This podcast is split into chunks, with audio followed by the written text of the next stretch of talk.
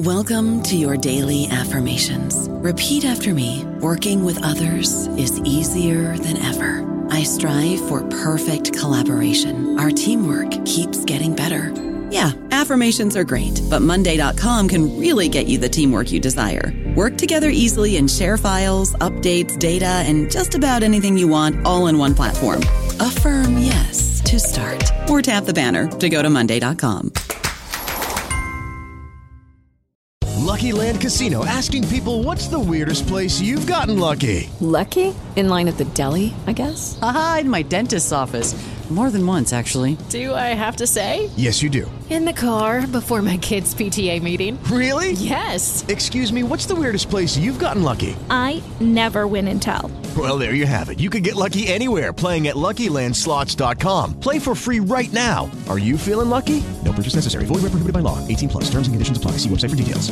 Hello, everybody. This is Marshall Poe. I'm the editor of the New Books Network, and I'd like to tell you that we have a new and improved website. It has two new features that we think you'll love. One of them is a vastly improved search engine, so that when you type in keywords, you'll get a bunch of episodes really quick. The other is the ability to create a listener account. And in that listener account, you can save episodes for later listening. So you can create a kind of listening list. We think these features are neat, and we think you'll enjoy them. Please visit the site today.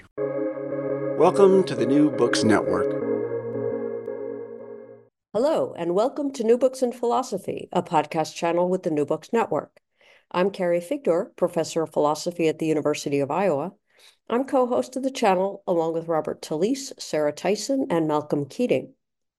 Together, we bring you conversations with philosophers about their new books in a wide range of areas of contemporary philosophical inquiry. Today's interview is with Michael Devitt, Distinguished Professor of Philosophy at the Graduate Center of the City University of New York, Emeritus. His new book, Biological Essentialism, is just out from Cambridge University Press. What makes a species a species? What keeps all the members together? Aristotle answered the species question by positing unchanging essences, properties that all and only members of a species shared. Individuals belong to a species by possessing this essence. Biologists and philosophers of biology today are either not essentialists at all, or if they think they are essences, they are relational historical properties. In his provocative book, Devitt argues for a new form of biological essentialism in which intrinsic essences, probably largely genetic properties, are part of what ties species together, and that the actual explanatory practices of biologists commit them to this view. Devitt responds to many philosophers that have been critical of his position, and he also applies his essentialism to ongoing debates about race realism and anti-realism. Let's turn to the interview. Hello, Michael Devitt. Welcome to New Books in Philosophy. Hello, Gary. Nice to talk with you after such a long time. Um, yes, indeed. Before we get started, um, I always like to start with a little bit of introduction in terms of, you know, who you are, what your interests are in philosophy, and then how you came to write this book. I mean, most people will know who you are. Uh, but um, it's always interesting to know how you came to write the book. Right. Well, it's actually quite a nice story, too. Um, I, I, as you know, I, I've really worked, the center of my work has always been in the theory of language, and I was working on uh, an issue in the theory of language, um, rigidity, which um, uh, my friend Saul Kripke introduced into the, into the uh, philosophical jargon, and uh, Uh, I was writing a paper of the, on the, the problem of applying rigidity, which was introduced primarily for singular terms, applying it to uh, general terms and kind terms in, in particular. And um, in the course of writing this article, I had to take, I, I had a thesis that the notion of rigidity we needed was one not of rigid designation, but rigid application. That's what we need when we get to kind terms. And and uh, what I discovered in, I realized as I wrote this, was that this committed me to certain essentialist views. And if we applied rigid application to biological kinds like tigers, it had uh, consequences, uh, essentialist consequences for tigers. It, it, it seemed to require that if something was a tiger, it was essentially tigers, and it required that tigers, in fact, have essences. And not only that, it seemed to me, intrinsic essences. So I knew enough about biology, because I have hobnobbed with a lot of philosophers of biology, to realize that that was a controversial view. And so that I researched it. And I read a wonderful article by Samia Okasha, Um, in which he set out the consensus view about um, essentialism in biology, uh, both essentialism of kinds, like tigers, but also uh, essentialism about a particular tiger, say Benji. And I was quite stunned by what I read in Samia's paper, um, and it because it seemed all wrong to me.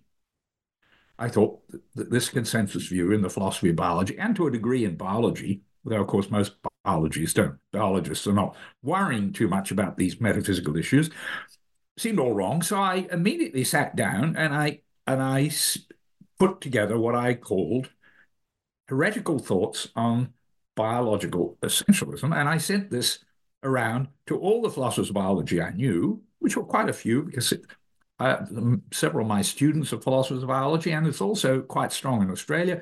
And also I sent it to a lot of people I didn't, philosophers of biology I didn't know. And it was about eight pages. Anyway, I got this absolutely, you might think you send something like this out, nothing very much will happen, particularly since I was um, disagreeing so much with the consensus. And uh, quite the contrary, I got wonderful responses from from people, uh, just just terrific. I ended up with one hundred pages of email exchanges on this. Um, and what was interesting about the first, that that in itself, this wonderful response, I mean, all full of full of um, help too, guidance, saying, because I hadn't read anything except Samir Okasha's paper. And they pointed me to this and they pointed me to that. And basically they said I was wrong. Um, um, but they were extremely polite. Uh, and um, and in this, I have to say, a terrific contrast with, and I had disagreements with the Chomskyans, who uh, uh, don't take disagreement well, I think we can say. Anyway, um, but the thing that struck me was this, despite all this help and this disagreement, my fundamental argument stood up. And I guess we'll get to my fundamental argument later on. So I thought, I pers- that, that was how I got going on it. And I wrote my, my first paper on it. Um, was a few, I started writing pretty well straight away after this. I had just published the paper on rigidity, and I went on uh, to publish my first paper on this, which is called Resurrecting Biological Essentialism. That's a response to um, uh, I think, uh, was it Elliot Sober? Someone said that biological essentialism is dead. Um, so I resurrected it, and uh, and that was that was my paper, and that that's how I got going on it. It stirred up quite a, a controversy, and um, one thing led to another. I wrote several more papers over the years, and uh, then I put them all together in a book. Oh, and there's one further thing. Uh, later on, as I was writing this book, I got a little bit engaged, partly because of someone who came to, and gave a talk at CUNY, um, uh, Quayshawn Spencer. Um, I got a bit engaged in thinking about racial realism and racial essentialism, and um, so I thought, well, I'll um, I'll add that at the end of the book, sort of sex the book up a bit with a, an old chapter on on race, realism, and essentialism. So that's how it came about. Okay, good. Well, I hope we we will get to the main themes and the racial the racial part at the end. Um, but okay, so to get started on the the main your position, right? Um, uh, you you call it in the book um, partly intrinsic biological taxon essentialism. In other words, you're not you're not saying that, you know, uh, that all of, you know, the, the entire explanation of a biological taxon is an intrinsic is intrinsic, but that it is a part, partly but essentially uh, intrinsic. So could you first explain your basic view? Yeah, okay. Uh, but first, let me just remark on uh, on that uh, the context, yes. Um, the the received view, which I rejected, was t- certainly that there is no place for intrinsic essentialism in biology. The, the consensus, the main consensus in the philosophy of biology, and to a degree biology, is that the essence of a kind is a relational matter, in particular historical matter. Uh, Okasha puts it: uh, the essence of a of a species is is being a certain chunk of the tree of life. Exactly what that amounts amounted to was one of the puzzles for me, and it's one of the one of the things we might get to later because I addressed it.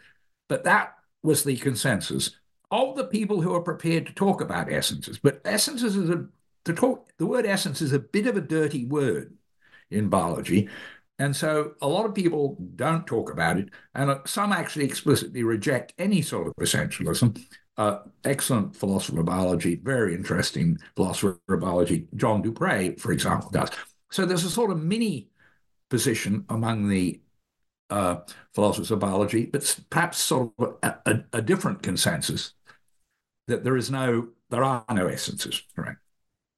So that's the background. Now, what I was urging, I didn't want from the beginning, I didn't want to resist the idea that there was a historical component to the essence. I thought, I, I I thought, I don't know if this is true, but it seems quite likely. And so I didn't, I was explicitly not re- rejecting that. What I wanted to say was that, and so I wasn't rejecting that part of the, the consensus, but I was wanting to reject their their uh, denial of intrinsic. So I was I wanted to argue for an intrinsic component to the, to the essence. And my final end up position in the book is that there is both an intrinsic and a historical a- aspect of the essence. So what is an essence? Um, well, uh, um, if we take some kind uh, or some property, it doesn't matter whether we took property, uh, it's the essence of P is given in this way. For it, I mean, there are various ways you can put it, but Uh, here's one way of putting it. Something is a, me- a P, a member of P, or uh, in virtue of something. And whatever it is a member of the P in virtue of is the essence. What you could put it another way, what makes something a P? Or another way to put it is, what is it to be a P? And instead of talking of essence, you could talk of nature. What is the nature of being P? What is it to be P? What makes something P? Again, as I said, or you could talk about the identity. What is the identity of P? Or even, I avoid this, but some people l- like this talk, the definition. So people will talk, for example, of the definition of water. And they're not talking anything to do with semantics. They're talking of a scientific definition. The scientific definition of water is, you know, we all know H two O. This is a statement of the essence. So that's what I'm talking about when I talk about essences. And then I, what's this historical versus intrinsic? Okay, it's very easy to get uh, a grip on this. Some essences are fully intrinsic. Um, an obvious example would be gold, the essence of gold, and it's having an atomic number seventy-nine. Uh, some essences are partly intrinsic and partly relational. Uh, my favorite example is, think of a pencil. Now, the intrinsic essence, the sorry, the essence of a pencil is partly relational. It's relate, it's something to do with its relation to, to, to us. For something to be a pencil is for it to function in a certain way, and that it has that function is something that depends on its relationship to us, and it doesn't have to be just a, a relationship to us. You've got you've got some kinds, nests, for example. A nest is a, a part. The essence of a nest is again partly relational. It's relational, of course, to the organism for which it's a, a nest. So, um, the essence of a, of a pencil is partly relational, but it's not fully relational because its essence really is being a writing instrument. Partly that, but so too is the essence of a pen. And yet pens are different from pencils. What's the difference between a essential difference between a pen and a pencil? Well, let's not go into this, but, but it's obvious it's something intrinsic, right? It's something about the, the way it works as a writing instrument. So if you want the essence of pens and pencils, you've got to talk partly of some relational aspect to an organism and partly about what's intrinsic to it. So you can have fully intrinsic essences like gold, partly intrinsic, partly relational like pencil, and then you can have fully relational. Uh, being Australian is, is my favorite example of this. Something is Australian in virtue of its relationship to Australia. And almost anything, probably indeed anything, can be Australian. So, you know, the Sydney Opera House is Australia. Um, Australia. Uh, uh, Rupert Murdoch is Australian. Uh, the saying, uh, no worries, mate, is Australian. All of these, the Penfolds Grange is Australian. Great bottle of wine. So all of these things are Australian. The only thing that makes them Australian is their relationship to Australia. It's nothing intrinsic. So you can have essences of all sorts. And I um, believe that all kinds have essences, even uninteresting kinds. So so let me just, uh, okay. Um, so maybe we should talk a bit about the, you know, the fact that it's a, a dirty word in biology. I mean, I mean, you do touch on this, the idea that, you know, the term self of essence, you know, has this Aristotelian, you know, trappings, as you put it, of, you know, some sort of, you know, unchanging, you know, fixed, you know, essence that, you know, it, you know, ties all these things, whatever, you know, in this case, species together. Um, and, you know, I mean, there there's that. Presumably that is not what you mean by essence, because that's what, you know, I, I don't, you you want to, or in the book anyway, you um you modify the notion of essence to avoid these Aristotelian, you know, implications of it, right? In the light of, you know, the fact that there's like constant variation and, you know, all that kind of, you know, there's, you know, nothing in biology is one hundred percent, you know, that's, there's always exceptions everywhere. So how do you explain what an essence is given all the variation and indeterminacy and all those sorts of things? Why, why, Why call these properties essences at all if once you take away the Aristotelian trappings? Well, okay, let's have a word about Aristotle and the trappings. I don't know, I am no historian of philosophy, and I am no, I'm not qualified to comment on what Aristotle's views were on this. And by the way, neither, nor are nearly everyone who does comment on them. um, So uh, I just don't get into that at all. Uh, but when when people, philosophers of biology who are who are on the other side on the essentialism issue here, talk of things as Aristotelian um, and which they're against, well, if I'm against them, I say I'm against them too. I'm not taking on the issue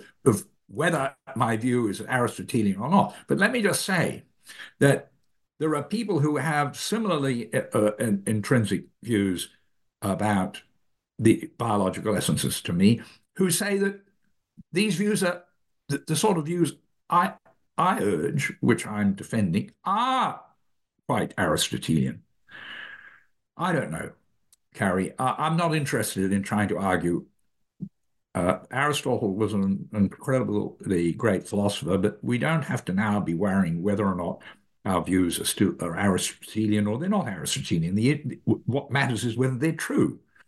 And so I, I don't get into that. Um, um, I'm not interested in arguing that historical issue.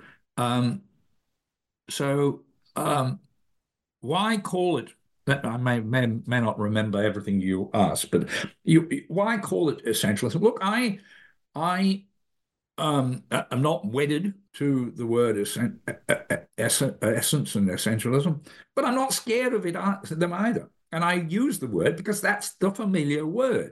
It's what it's what the philosophers of biology and some biologists are talking about. They talk about essences. So I'm.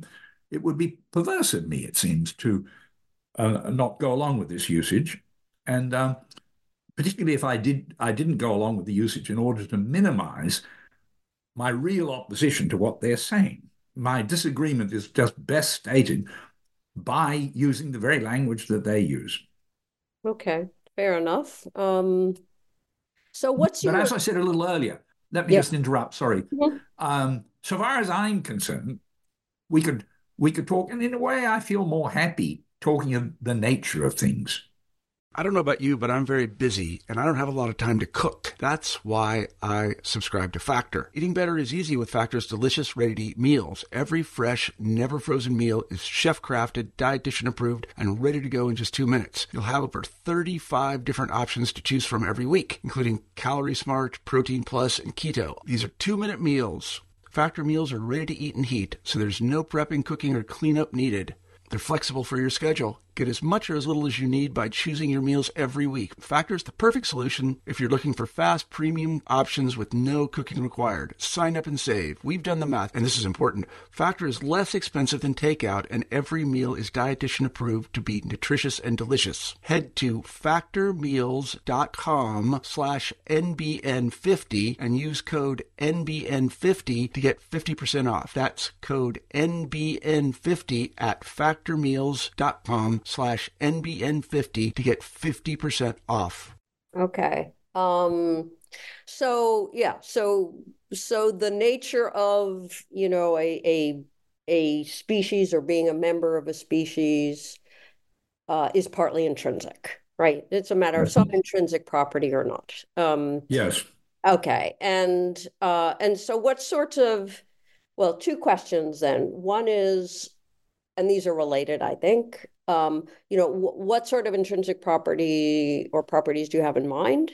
And second of all, what's what's your argument for thinking that these intrinsic properties are, in fact, part of what makes a species what it is? Right.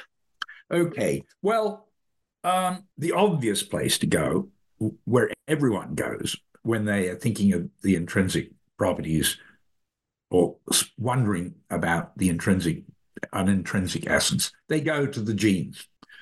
But it's important, it seems to me, to be a little bit non-committal here in, in the thesis. So I am non-committal. It's not too clear. I mean, it, the science is not as clear to me, and I think to anyone, as it should be, just exactly what there is some underlying, intrinsic underlying property, which is the essence. I tend to say, Probably, or some, I tend to say something like largely genetic or probably largely genetic, but I don't, I'm pretty non-committal. It's, you know, as I said, this is where one automatically goes. One automatically starts thinking of the genome. So, you know, we hear these, the popular press uh, are fond of this, talking of the genome of the Neanderthal and the, the genome of the human.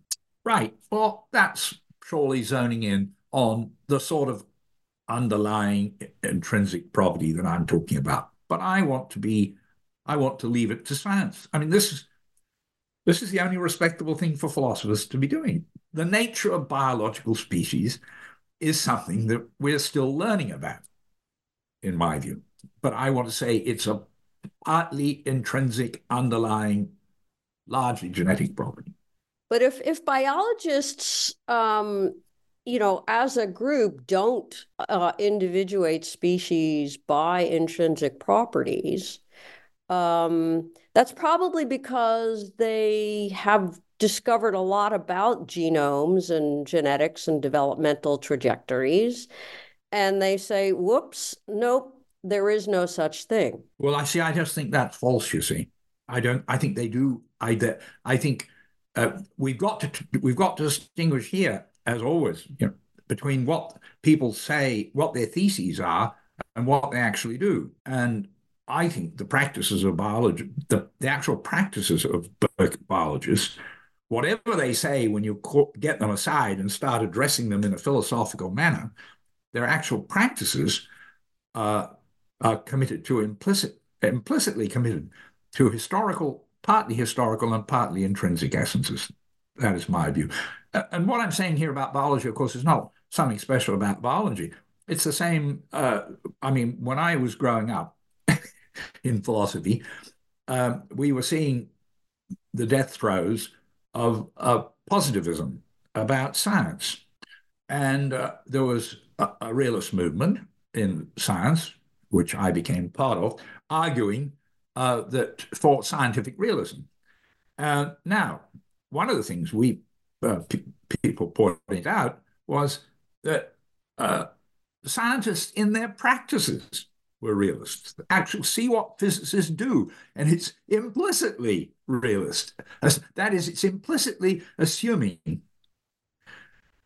the very existence of these unobservable entities, which his theory talks about. But draw them aside and say, no, so, okay, so what's your uh, what's your uh, theory of, uh, of unobservables? You were a scientific realist. And they'll tell you no, because they were brought up, they did a bit of philosophy when they were undergraduates, and they were taught uh, instrumentalism in philosophy one oh one or something or other. And that's what they think of as philosophy. And so they would trot out the uh, an instrumentalist view. Oh, no, no, no, I don't really, oh, no, there aren't really electrons and atoms. Viruses, you might ask. There aren't really. This is just a way we speak in order to, uh, and so on and so forth. But that isn't actually what was going on. And similarly in biology, it seems to me, whatever they say, and I would say the same, by the way, about linguists, when they are d- denying the Chomskyan linguists, when they're denying this, that, and the other. But look at what actually goes on in linguistics. It seems at odds to me with what they're saying. So it's common for scientists to practice, to do something in their practice which exemplifies a commitment to a certain position. Yet when asked about that position, they will uh, deny it.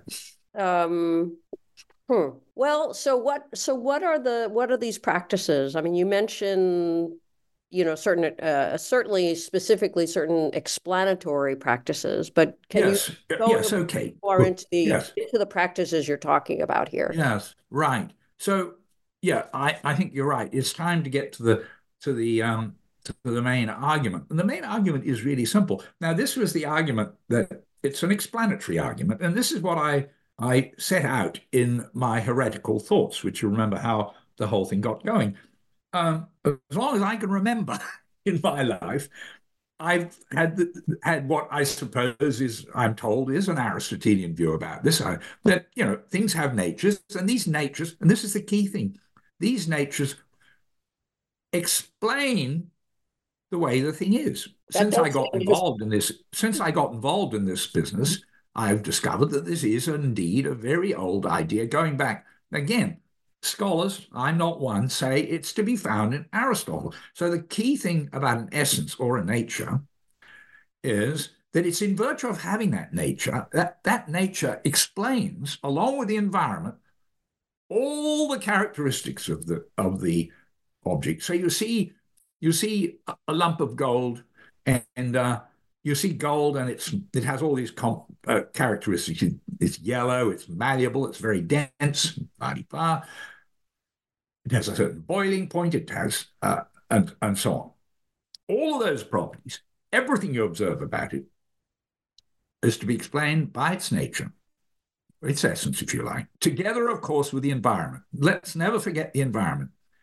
Change the environment, and gold is different, looks different, behaves differently.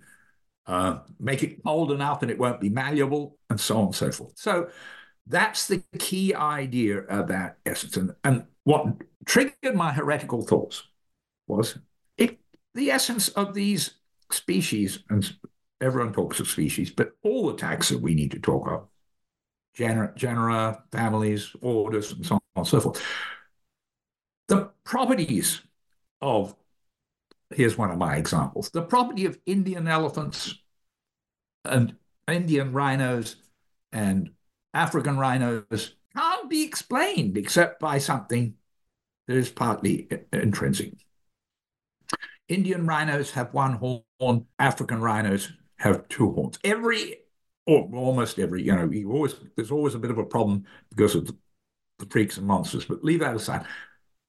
Any any any rhino in, in India, an Indian rhino, will grow up to have one horn. Any rhino in Africa will grow up to have two horns.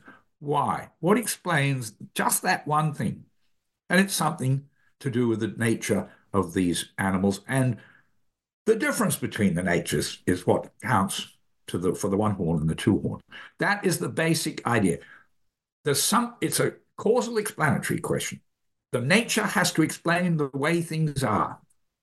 And you don't, and this is the argument that runs right through my book. Yeah, okay. It's actually, as I said, a very old point of view. And I, sorry, I can't remember a moment in my life where I didn't believe this. Uh, uh, long before I, you know, even at kindergarten. But anyway, uh, it's an old idea. In my book, I don't attribute it to people. I I, I pick a very eminent uh, and extremely good philosopher of biology, Elliot Sober. He articulates this idea at one point, even though he's basically an, an anti-essentialist, but he nonetheless expresses this view of what an essence must do. It must do play this explanatory or causal role. Right. So I I call this, all through the book, the Sober demand. Okay. He was oh, he, right. he he he uh, was quite tickled that he got that name. Yeah. Okay. So so here's I mean maybe this is what Samia Okasha was getting out with with his you know definition. Um, so. Th- Uh, you mentioned brief, very brief, act, you know, in one footnote and just kind of by reference to Hox genes, um, you know, homeobox. Um, I'm sorry, I'm not following you. The the homeobox gene, right? You call them Hox. Oh, yeah. You don't. Really, oh, yes, right. You don't go into them. Okay, so but here's here's the here's the essential point tonight. Um, a lot of these, you know. The internal, you might call it the internal properties or features, you know, of the genome or of epigenetics or of de- development. Yes. Um, these do explain, you know, why a particular species has a particular observable characteristic. But right. the... properties themselves are individuated across a number of species. They're not, they're not intrinsic to each species. And the reason why I mentioned the homeobox is because the rhino, both rhinos, um, you know, the the the very look of a the the body plan of a rhino, but the body plan of any eukaryote depends on the homeobox gene, which is individuated across all of them. And so you can say, oh, the reason why the rhino has such and such observable characteristic is because of its genome, but the part of the there, but there's different parts of the genome, and many of those parts are not specific to the rhino, but instead are shared across many species. So you have lots of intrinsic genomic stuff that's explaining the external characteristics, but these things are not specific. They're not cut species by species by species. Right. Um, I'm not sure I'm getting your point entirely, but because it sounds to me as if it's uh, quite straightforward in agreement with what I'm claiming. Uh, I'm not talking about species. I'm talking about the the essence of, I'm not talking of species in particular. I'm talking of the essence of taxa. And I mean any taxa that are thought to be in the Linna- Linnaean hierarchy. Now, of course, uh, there are there's a the hierarchy goes up and up and up, as it were. And of course, uh, there are lots of properties that um, are explained. Um, there are lots of properties of any organism that are explained quite adequately, not by its being of this particular species, or even this particular genus, or even this particular family, or, and so on. Because some of them, for example, if it's a mammal, very high up, that, that alone explains a whole lot of, of its, its properties. That it's because it has the essence of a mammal. Not because it's a Canis familiaris, it's because it ha- that that is it, the, the primary explanatory thing is it's because it's a mammal that it has a lot of these properties. Take, take a particular fox, let's call him Fred. It's actually a red fox, a member of the species Rufus rufus. Now, a lot of its properties are explained by primarily by it being a member of Rufus rufus, the particular bushy tail with a white bushy tail with a white top. Many other properties of it are explained by it being a, a, a Rufus, which is the genus, namely the retractable claws. Other properties are explained by it being a canidae, which is its uh, order, that it uh, walks on its toes. Dogs, jackals, foxes all walk on their toes. So what does the explanatory work for a particular organism may often be something, a taxon, uh, being in a taxon that is actually quite far above uh, being a species. Mm-hmm. So that's what I feel, that's what, how I respond to the, the, the points you're making, which I totally agree with, yeah. Okay, so so there's always some, which I guess what you're saying, there's always some some residue there that is not going to be individuated across various species. Right, but not in, not any species. So yeah, let me just stop for a second. It's very hard to talk in, as I've discovered, in the philosophy of biology. It's or even talking to biologists, it's very hard to get them to talk about anything but species. But species, and in fact, and blood runs in the gutters in biology over what it is to be a species, the famous problem of the species concept. I think this is a little bit of a distraction from, uh, if you're really getting into the metaphysics of things here. Uh, just the same things happen within a species, the sort of variation you're talking about. I mean, Um, species have subspecies.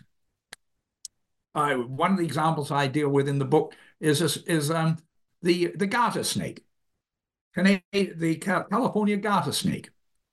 Now there's there's ones that exist on the peninsula and there's ones that are, that are at the coast, and they're different subspecies, but they're subspecies of the one species, and the two subspecies differ quite strikingly. That's why they were picked out as subspecies. So if you want to explain the properties of a garter snake, there are lots of things you can explain which cover both the peninsula and the coastal. And there are lots of things you can't. You have to go to the subspecies in order to explain the particular skin color, right? So there's a hierarchy of explanation, a hierarchy of explanation which sort of, in my view, of course, appropriately matches the hierarchy of the taxa. Okay. So... Um, one, one of the things that occurred to me when I was reading, when I was thinking about your, you know, explanatory argument, you know, the idea that, that biologists are somehow implicitly committed to intrinsic essences, um, it, you know, because they will say things like, you know, if it has such and such features, it's because it's a mammal, right? To use the example that that you gave earlier, or it, because it's a, you know, uh, a rhino of this particular species or something. Um, and, you know, I was just wondering, th- those those sorts of explanations, you know, struck me not so much as what, say, a biologist would give to their colleagues, you know, in biology, but rather, you know, the sort of explanation, something that would count as an explanation in a pedagogical context or folk biology context or popular science, um, where they're sort of placeholders. You know, you you know, you you you talk to a, you know, somebody who doesn't know much about biology and say, you know, why does it you know, why does this particular animal have this have this feature? You know, it's because it belongs to this species. And that's perfectly fine, it seems, as a, you might call, folk explanation. And it could be that commitment to intrinsic essences is part of peop- is part of what explains why people believe those sorts of, or affirm or offer those sorts of explanations. But it wasn't clear to me that this is actually the sorts of explanations that a biologist will be giving to each other. So is this a view of... I haven't done the sociology, Carrie, but yeah. What matters here is what is the explanation? Well... Right? Look, what, look at the biology. What is the informed explanation? Given the bio, the biological facts, what is the informed explanation of the, the Indian rhino having one horn? What is the informed explanation of the z- zebra, or do you call it zebra? I've, I've got cultural jumble from these many... English-speaking worlds I live in, um, has stripes. What is it? What is, the, you know, that's the key issue. I, what I are am, the facts? Yeah, but thing is, lots of different animals have stripes, and there's a very often a common, there's a common sort of developmental reason why their patterning takes on a particular, you know, it, you know, why why there's a particular pattern. And that explanation will be the same across numerous species. So the explanation will not be, you know, just that species. It'll be one that equally applies to other species that have striped. So in what sense would, you know, the explanation require an intrinsic property? I'm not uh, sure what's ethic. going on here. We've got to distinguish two things. One is the what I follow... This is Meyer's distinction, which I put a lot of emphasis on, between structural, between, he called them proximal and ultimate explanations. I think that's very unhelpful. Um, uh, uh, the terminology, uh, Kitcher's seems to me much better. He calls the two sorts of explanations structural or historical. And uh, uh, when you say, why why does a, um, why do zebras have stripes? You could be asking either of those questions. Uh, and uh, w- when I'm arguing for the intrinsic essences, I'm asking the structural. I'm looking at for a structural explanation. That is, what is it that when this organism is born into the world that is in fact a zebra, what is it then about this organism that causes it in its environment to end up with stripes? And there's an answer for that, which is has no reference to other species or anything else like that. I mean, it may have explanations in common, um, and but then you've got the the the the developmental, the um, the historical question, which is a different one. How did it come about that there were all these organisms with stripes? That's a historical evolutionary question, and of course, there's certain sorts of evolutionary pressures which uh, have led to that, just as they've led to. to other sorts of organisms. So, I, you know, we just, we have to just take each each explanation as it comes. But the stripes one is really good. Uh, Sarah Jane Leslie, in a terrific article, um, which is very critical of essentialism, uh, and so I think she's mostly wrong, but it's a terrific article, and um, I spend quite a lot of time responding to it. She has a lovely example to do with stripes, in fact. Uh, Um, there's a lily that's striped, and of course there's tigers and there's zebras. And, yes, so you can have different explanations of stripes in animals, and then you can have the same one. It, it just it it fall, the the story just falls where it may, but it's always going to be an explanation that appeals yeah. to a certain nature. Well, it, it it does appeal to an intrinsic, you know, property. If you, you but but. The the question is, going from intrinsic property to intrinsic nature seems to be the the key bit here. Yes, it is a key bit. You're absolutely right. And uh, and in my arguments with uh, the biologists, this has really been so that I keep being I keep being told, oh, in my original uh, resurrecting paper, I said the historical explanations of these of these um, properties are just of the. Historical um, as historical essence cannot do the job required of the structural explanation. And in my my critics, of some of the critics like Ereshefsky have said yes, they can, and so on. And so we've been to back and forth. But this is a key issue. You're right. I I say that relational or ex, historical explanations are explanatorily hopeless when it comes to structural properties. You want to explain um, why, um, well, I'm, I'm just going to be repeating myself. You want to explain, I mean, what is the, what is the historic, what is the, how can a historical explanation explain Indian rhinos having one horn and African rhinos having two? The structural explanation, how could they help with that? I don't see any, any, any, it's just, they're explanatory hopeless. That's the line. Okay. Um, but you're right. This is where, this is where a lot of the action is. It's all an action on what is doing the causal work. Yeah. Okay. Um, so uh, let me see, I want to make sure we have enough uh, time. So let me ask about, int- uh, about individual essences, right? Um, ah, right. A- A K A Hexades, but you don't use that word because that's Aristotelian. Um, so yeah, so what's your view? Well, I don't think of it as Aristotelian. I think of no. it as as as as, as uh, um, old time metaphysics. And okay. I'm a, I'm a Quinian. I don't I don't get involved in that sort of uh, uh, dark areas. No. Okay. So do do individuals have essences? Uh, yes. Okay. All individual. All individuals have essences. Yes. Okay. Um, so can you explain not that? Just, not just biological individuals. I think all t- all kinds have essences, and not just biological kinds.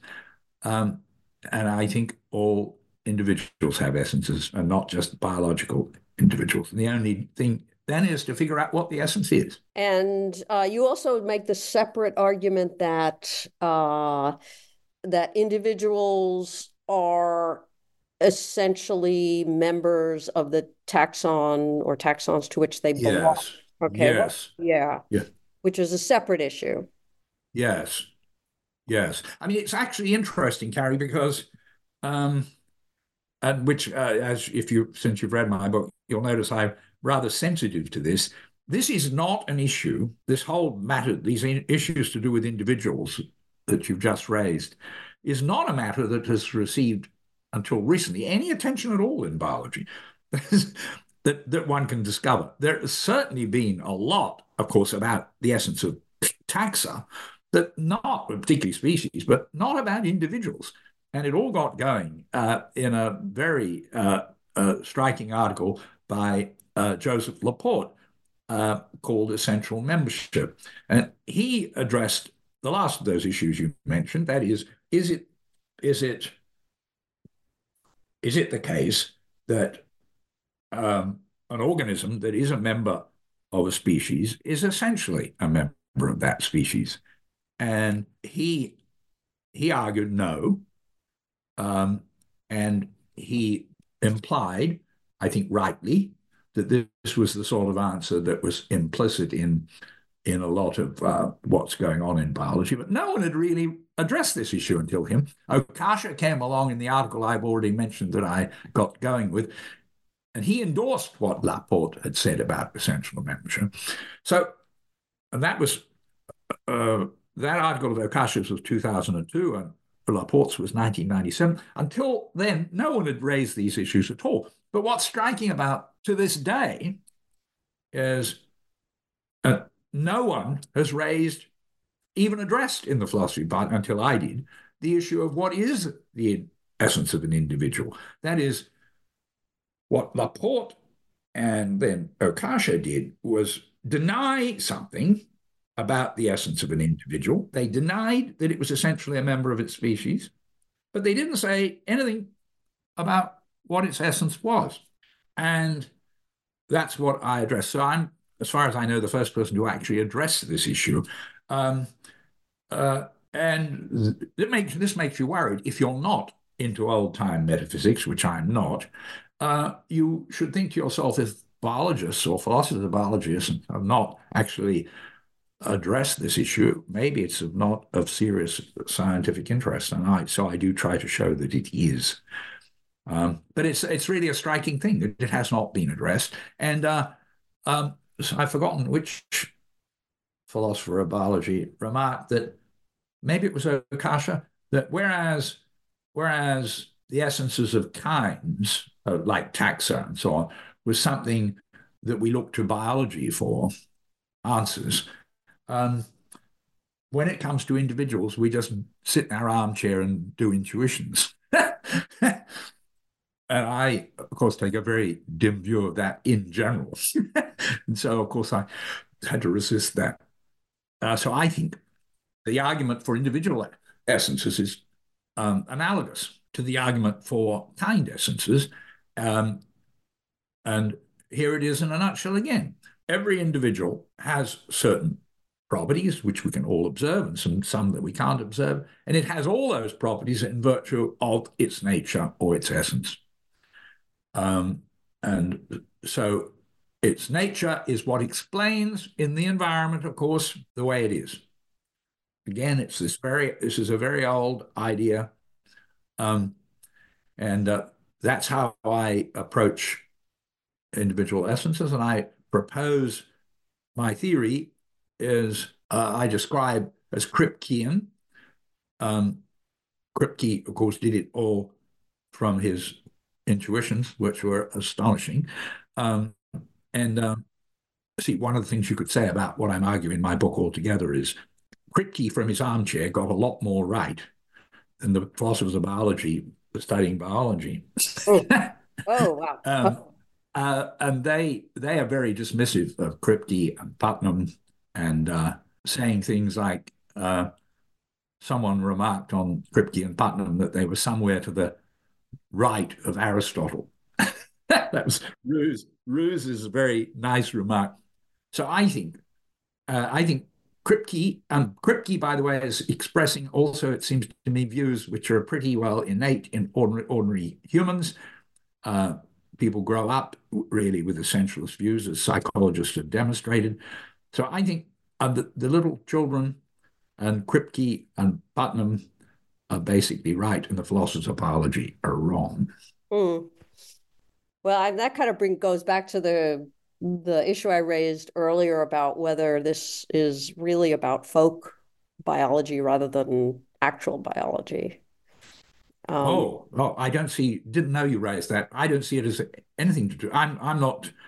Yeah, I I'm know. Sorry, I, I know don't, you don't, but I, I was, I, I that question. I, I take all my arguments from biology. I don't take, yeah. I, I don't, um, well, I don't want to be rude on your show, yeah. but uh, about what I, about the folk, but yeah, okay. So except I think the folk are often more right. Yeah, fair enough. Um, so let me, you know, speaking of the folk, uh, you know, you and you mentioned this earlier, the whole idea of um, of racial realism.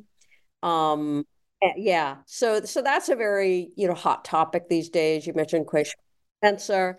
Um, Yeah. So, so what, what is your, what is your view on that? I mean, how, how does your views of, of, of essentialism intersect with debates about racial realism? Right. And realism. I, um, also my views about realism, uh, the chapter on race reflects certainly the sort of essentialist arguments that I have developed, uh, in the book before that, but also reflects um, positions on the real on, on scientific realism to do with um, natural kinds and so on. Um, yeah, um, so it, it's it does bring in the realism issue, um, and I was well. Um, so sorry, I'm, let me just pause and sum that up because you asked a good question, and I, I I've gone around about it. Yeah, partly what I say in the race realism. An essentialism chapter is simply drawing on the ideas in the earlier chapters, and partly it is drawing on some other stuff to do with realism. Um, and I wrote it partly because I got intrigued by the issue, but also partly because it was clear that what I was saying in the book elsewhere had implications, clear implications for the for the race debate. And that's why I, I, I took it on. Um, well, the most important thing I think I, I'm trying to emphasize in my racing, race handling of the, the race issue is you've got to distinguish the taxon issue from the category issue. Um, what you get, one of the sort of provocative ways that the debate proceeds is people say race is real, or they say race isn't real, race exists, race doesn't exist, all that sort of language, real and exists. But what does it amount to? I go through some various alternatives and I say, look, the only real issue that, that you can find here, uh, you can split it down into two real issues. I mean, it seems, well, I could I, I could sort of run through that argument. What, why is why is this the real issue? But let me just give you what I think the real issue. The real issue is a taxon issue and a category issue. And the real issue uh, for the to the taxon is, are there biologically explanatory kinds of the sort that are thought to be racist? I say thought to be racist because when you're doing the taxon issue, let's not worry whether they're rightly called races. Are there, we know what kinds are thought to be racist. Let's look at them. Are they explanatorily interesting kinds? For example, people talk of Amerindians, the Indians, in native indigenous people to the Americas, Amerindians. And people talk of Pacific Islanders, and they talk of Africans or Black Africans and so on. Are these explanatorily interesting? And notice I'm not talking of races here. And are these explanatorily interesting? I'm not explicitly talking. It doesn't matter whether they're races. Are they explanatorily interesting kinds from a biological point of view? We're not talking sociological. We're just talking biology. Um, and I want to argue that issue. I argue that issue. And I say, clearly, yes. Uh, I say, I say there are subspecific, below the level of species, kinds in biology, leave aside humans from it, kinds in biology that are explanatorily significant are often often thought to be races. You, you know, there are four races of a particular moss. You'll see this in, in uh, some dictionary I found.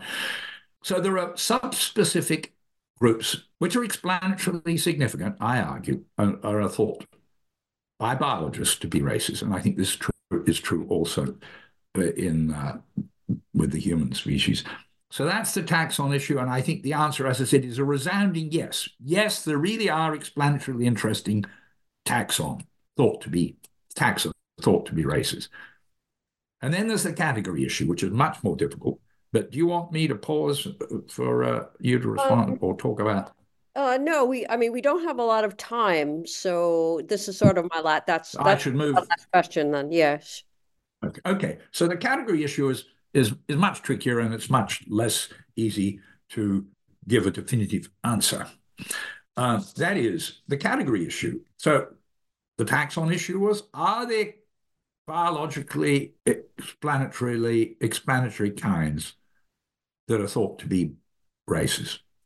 Or if in the case of it, are there explanatory in certain human kinds that are human groups that are thought to be racist? And they, I say resounding answer is yes. Uh, um, at the category level, are there explanatorily interesting categories? Is there an explanatory interesting category of race? Well, uh, here... as I said, much more difficult. Um, but what I mainly, one of the main things I do is look at, at, in general at the issue of explanatorily interesting categories. So forget for a moment altogether about race and other subspecific categories and look at the Linnaean hierarchy, species, genera, family, order, and so on. Are they explanatorily interesting? Well, you see, here there's a big debate in, in has been a big debate in biology, and of course the consensus is no. um, people think species, yeah, there we've got an explanatorily interesting category. Or even there, this argument, that is, there are some people who argue very persuasively, in my view, like Kitcher and Ereshefsky, argue that Um, um, species, in effect, they're arguing, they don't put it this way, in effect, species is not an explanatorily interesting category. We need to break it down, to use um, uh, Ereshefsky's terminology, uh, eco-species, bio-species, and uh, oh, I've forgotten the other one, I'm sorry. Uh, that is, species itself is not an interesting category. We need sort of other sort of things at the specific le- at the specific level. So there's a big argument even about species, but in general, people are realist about species. Yes, it is an explanatory, interesting category. Move up the hierarchy, and pe- people say no. Yet they all keep talking about them. In fact, you can't open any article on anything just about without people talking about particular genera, family order. Whole articles depend, it seemed to be, on uh, taking category talk as scientifically serious.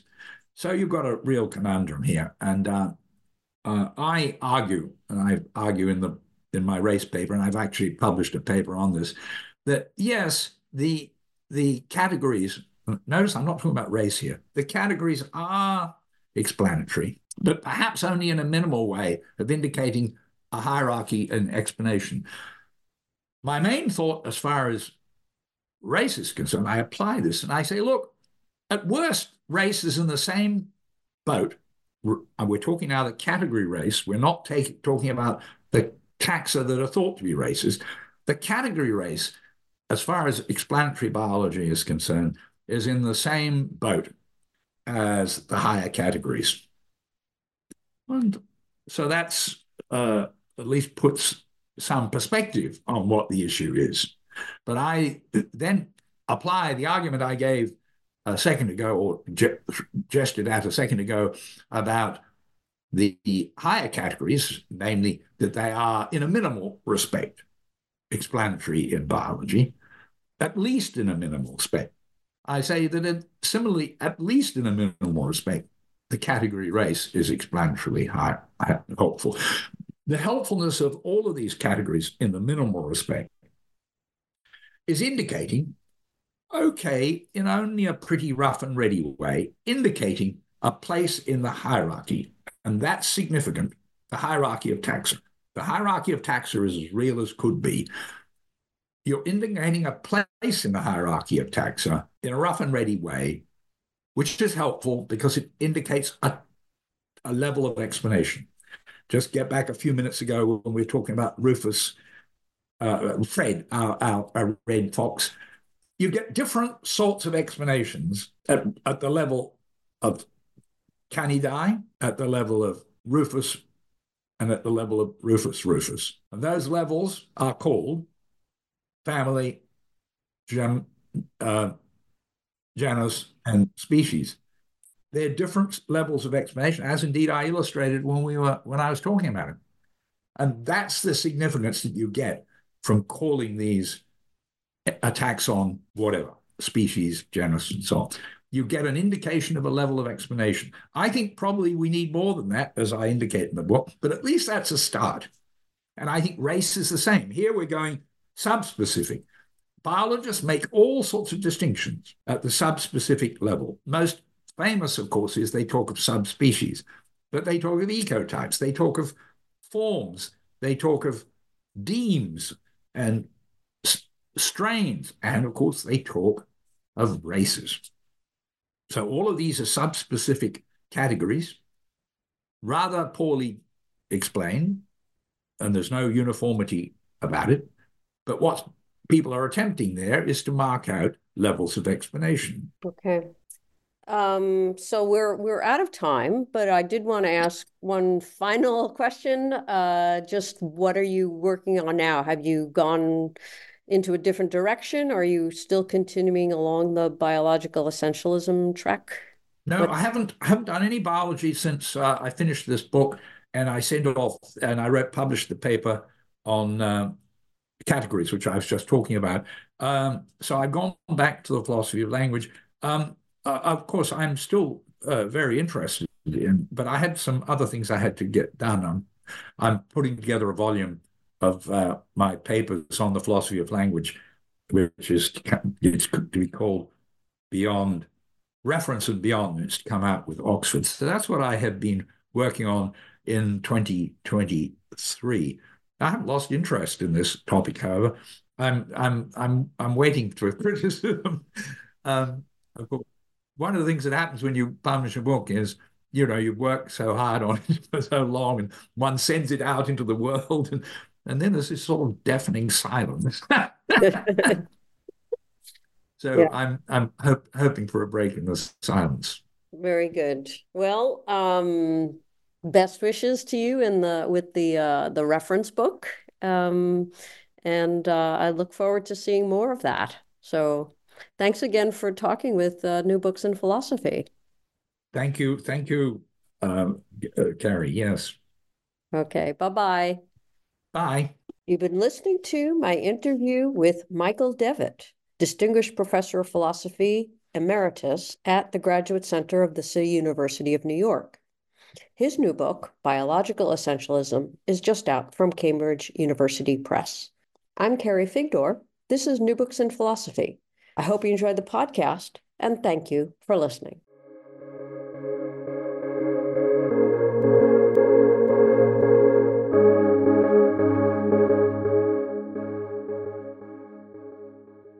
Imagine the softest sheets you've ever felt. Now imagine them getting even softer over time. I'm here to tell you about Boll and Branch and how you can discover this new level of softness with their iconic sheets. In a recent customer survey, ninety-six percent responded that Boll and Branch sheets get softer with every wash. They source the rarest one hundred percent organic cotton for an incredible softness to start. Then they skip the toxins and harsh chemicals for a natural feel unlike anything else. And it all comes together with their signature weave. This special design feels buttery, breathable, and unlocks new levels of softness with every wash. And they stand behind their promise of softness. With their thirty-night guarantee, you can wash, style, and sleep in their sheets for an entire month. If during the thirty nights you don't love your sheets or feel them getting softer and softer, you can send them right back, no questions asked. So head to boll and branch dot com for fifteen percent off your first order with code restful fifteen. That's B O L L and branch dot com. Exclusions apply. See site for details.